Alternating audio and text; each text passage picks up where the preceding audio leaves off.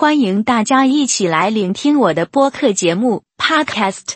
这是一个分享我阅读圣经和顺服圣灵的生命见证的节目，敬请支持捐款。为什么很多人不信基督教？很多无神论者或是佛教徒都说圣经是假的，但是叫他们解释一下为什么，他们却又结结巴巴。请问全世界有哪个宗教有像基督教圣经那样详细解说人类的罪恶？佛教只能说色即是空，空即是色，却没有说出人类的罪恶有多严重。因为佛祖自己也是人，一个像你我一样的罪人，他无法解释任何比他还早的事情，只能凭哲学的思辨和猜想。佛祖也不能解释人类的苦难。更不要说任何解救的办法，只能透过积功德。依圣经的说法，再多的善也不能盖掉罪恶的真实性。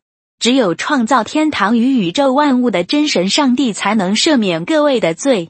佛祖自己也是被造物，无法给你任何保证得救进入天国。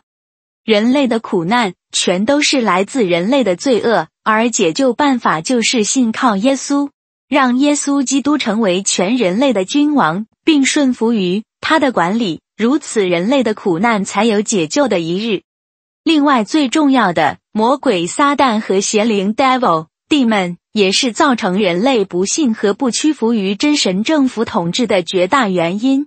天国要是降临到人世间，任何人间苦难也无法持续下去。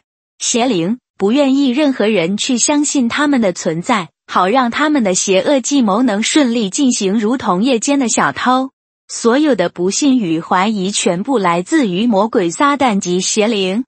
魔鬼撒旦与邪灵是个诈骗集团，用各种假宗教蒙骗世人，使人下地狱。魔鬼撒旦到底吞了多少无知的灵魂，我们不得而知。整个丑陋邪恶的人间充满了骗局与黑暗。正等待光明耶稣的到来，把黑暗都赶走。但是没有悔改与重生，以及顺从上帝的旨意来过活的话，是绝对没有任何希望的。人非但不能胜天，而且圣经上说，那些不信耶稣基督的人，一生当中只有增添更多忧愁与患难。今天就和您分享到这里了，谢谢收听，再见。